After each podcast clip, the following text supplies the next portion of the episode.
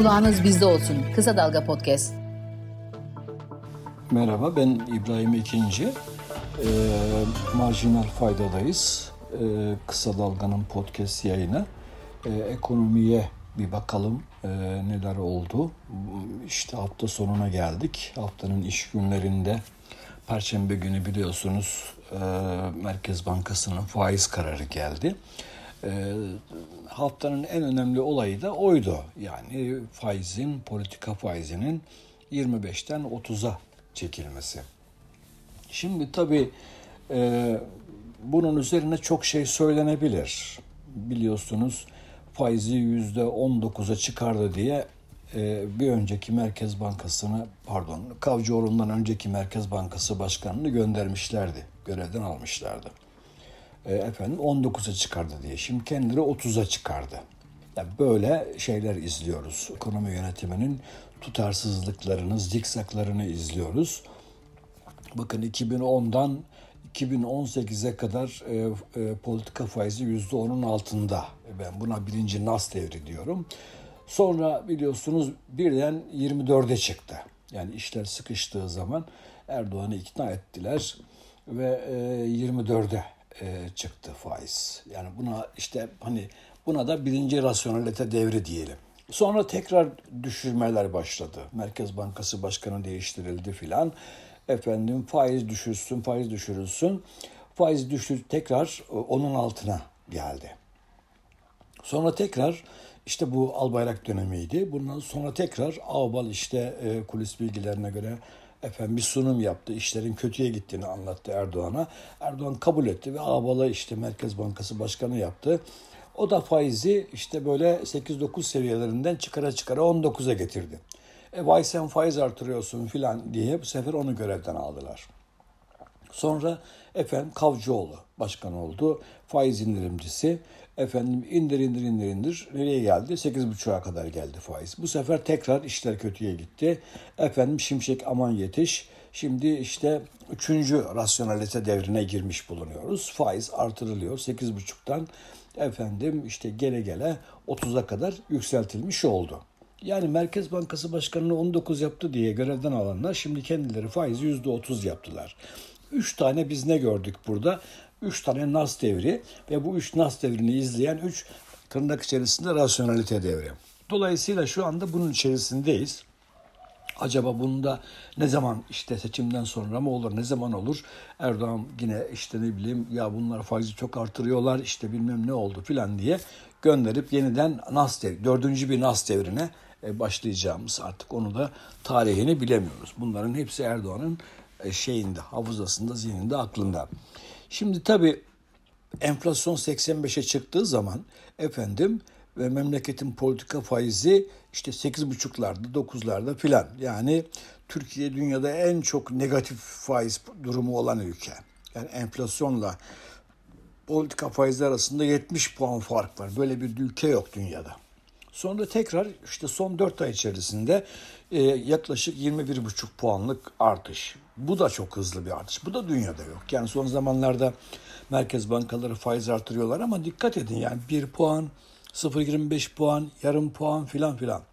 Bizde efendim 6.5 puan, sonra 2.5 puan, sonra efendim 7.5 puan, sonra 5 puan. Bir de işin bu tarafı var. Yani tamam da yani nerede bir tutarlılık izleyeceğiz biz? Yani mesela neden e, önce altı buçuk sonra iki buçuk? İki buçuktan sonra neden yedi buçuk? Yedi buçuktan sonra neden beş? Tamam yani ille de her e, şeyde bir artış e, oranının aynı olması şart değil ama aralarında bu kadar fark da olamaz yani. Altı buçuk puan artırıyorsunuz sonra iki buçuk puan artırıyorsunuz sonra birden yedi buçuk puan artırıyorsunuz filan.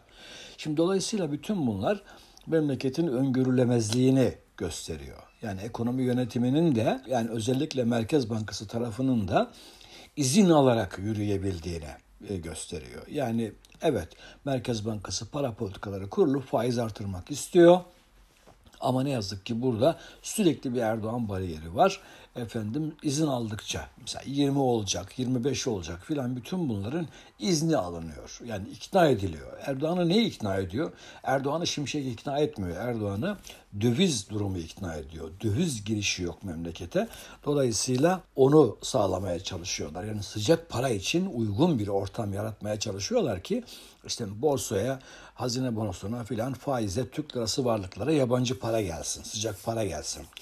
Soğuk paranın gelme ihtimali biraz zayıf. Çünkü soğuk para hani biraz daha stabil e, hukuk koşulları, efendim e, demokrasi koşulları filan istiyor.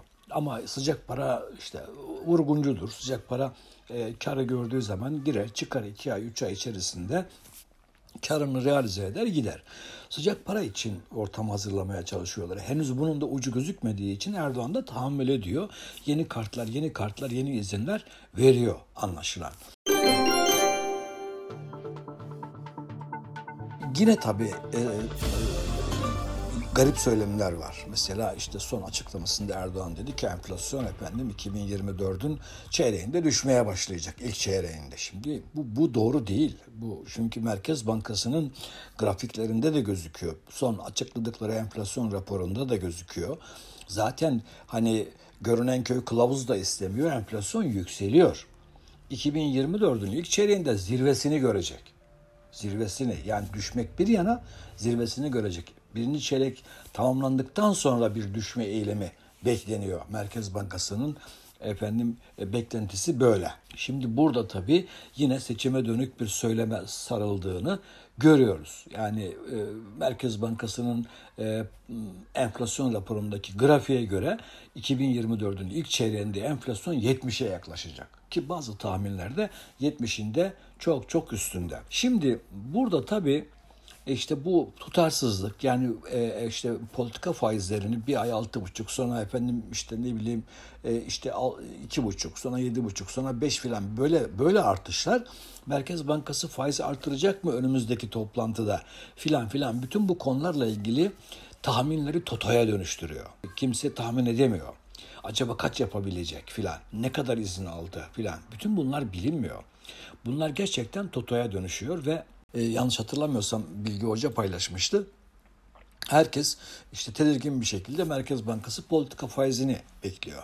Mesela bu son 5 puanlık artıştan önce efendim politika faizi kaç? 25. Ya kaç olur peki artırırsa? Efendim 25'te de bırakabilir. Bazı tahminlere göre 40'a kadar da çıkabilir. Yani tahmin aralığı 0 ile 15 arasında. 15 puan. Şimdi dolayısıyla böyle olmaz. Yani bu şekilde bu o yüzden tam bir totoya dönüşüyor. Şimdi mesela önümüzdeki dönemde de Merkez Bankası'nın yine bazı tahminlere göre beşer puanlık artışlarla işte faizi 40'a kadar çekebileceği yönünde. Çeker mi çekmez mi bilmiyoruz. Bu da toto. Yani bu da toto. Çünkü gerçekten hani bir öngörülemezlik gözüküyor.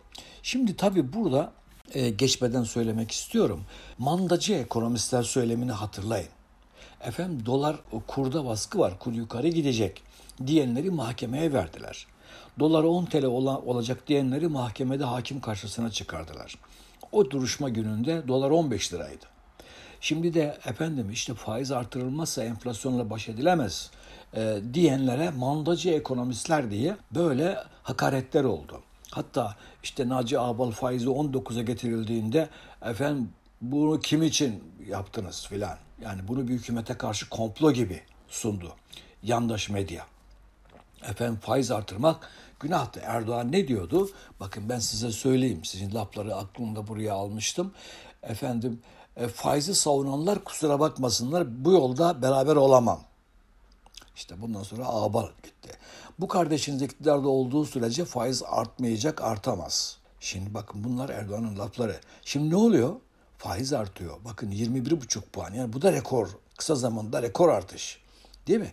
Dolayısıyla her taraf bir öngörülemezlikle doluyor. Yani ne zaman ne olur ama bir yandan da dönüyorlar.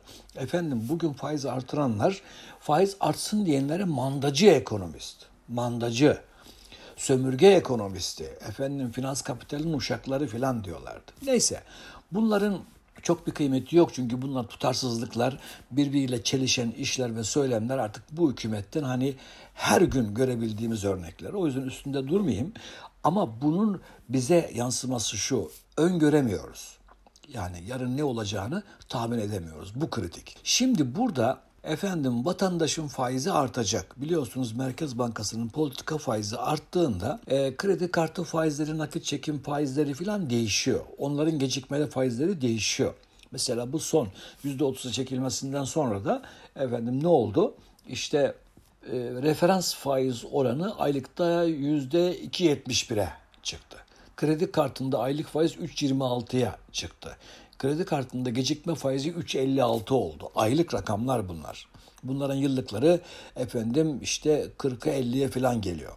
Nakit çekimde de faiz aylıkta 3.57 çarpı 12 yani yıllık işte.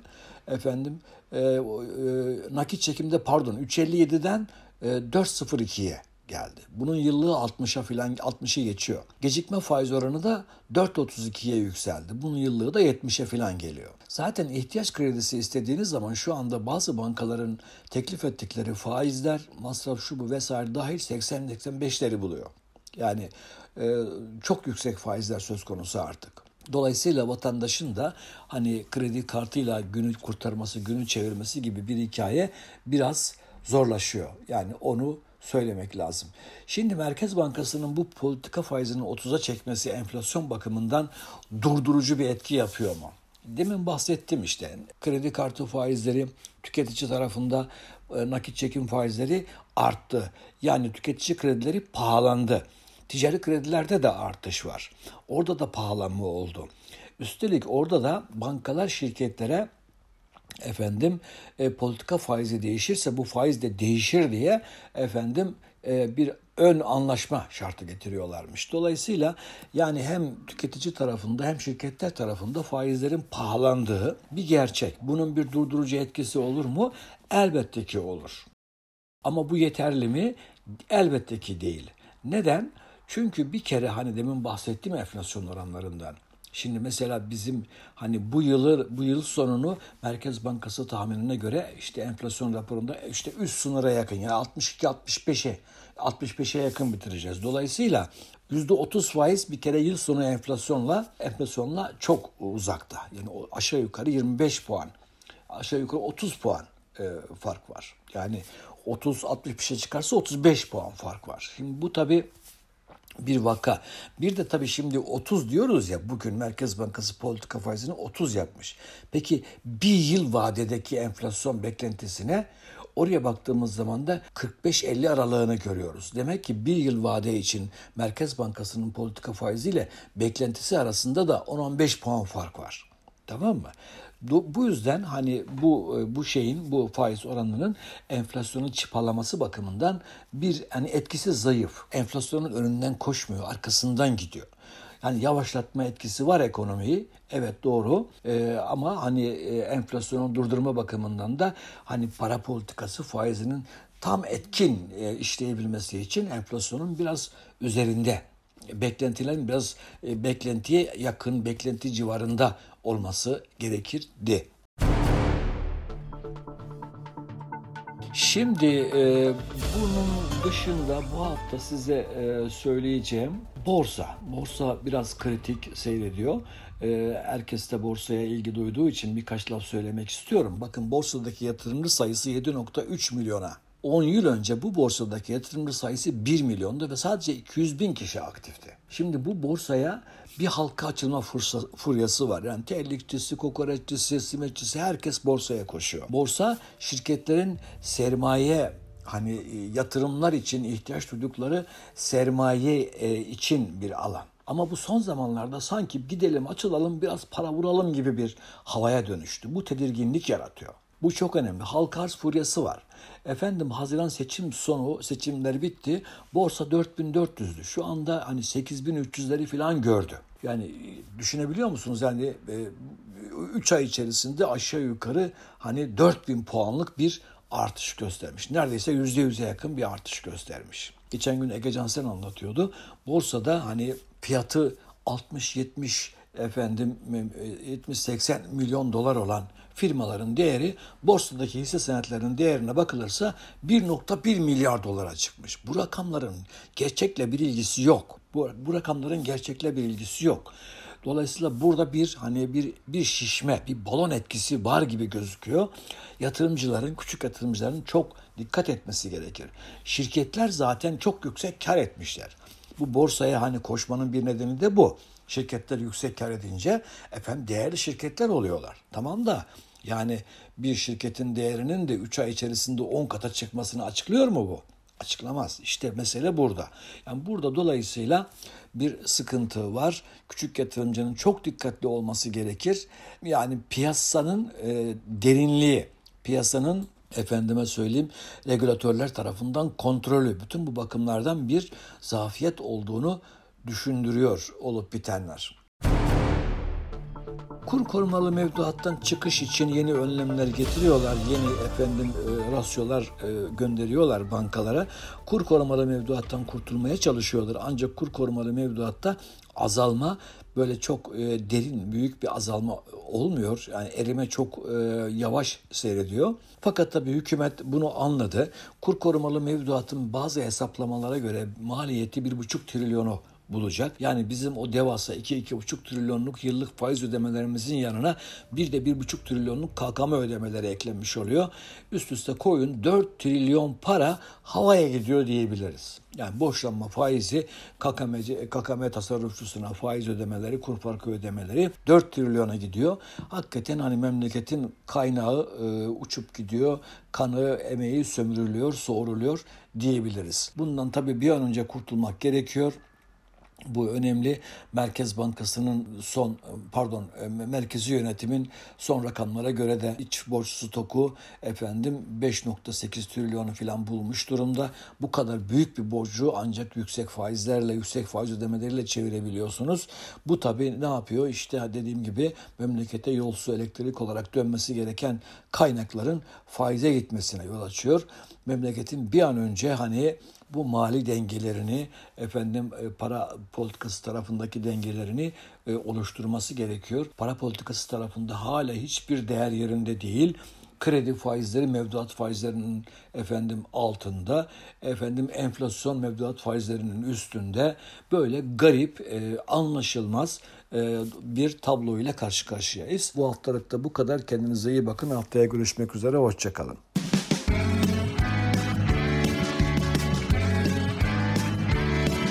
Kulağınız bizde olsun. Kısa Dalga Podcast.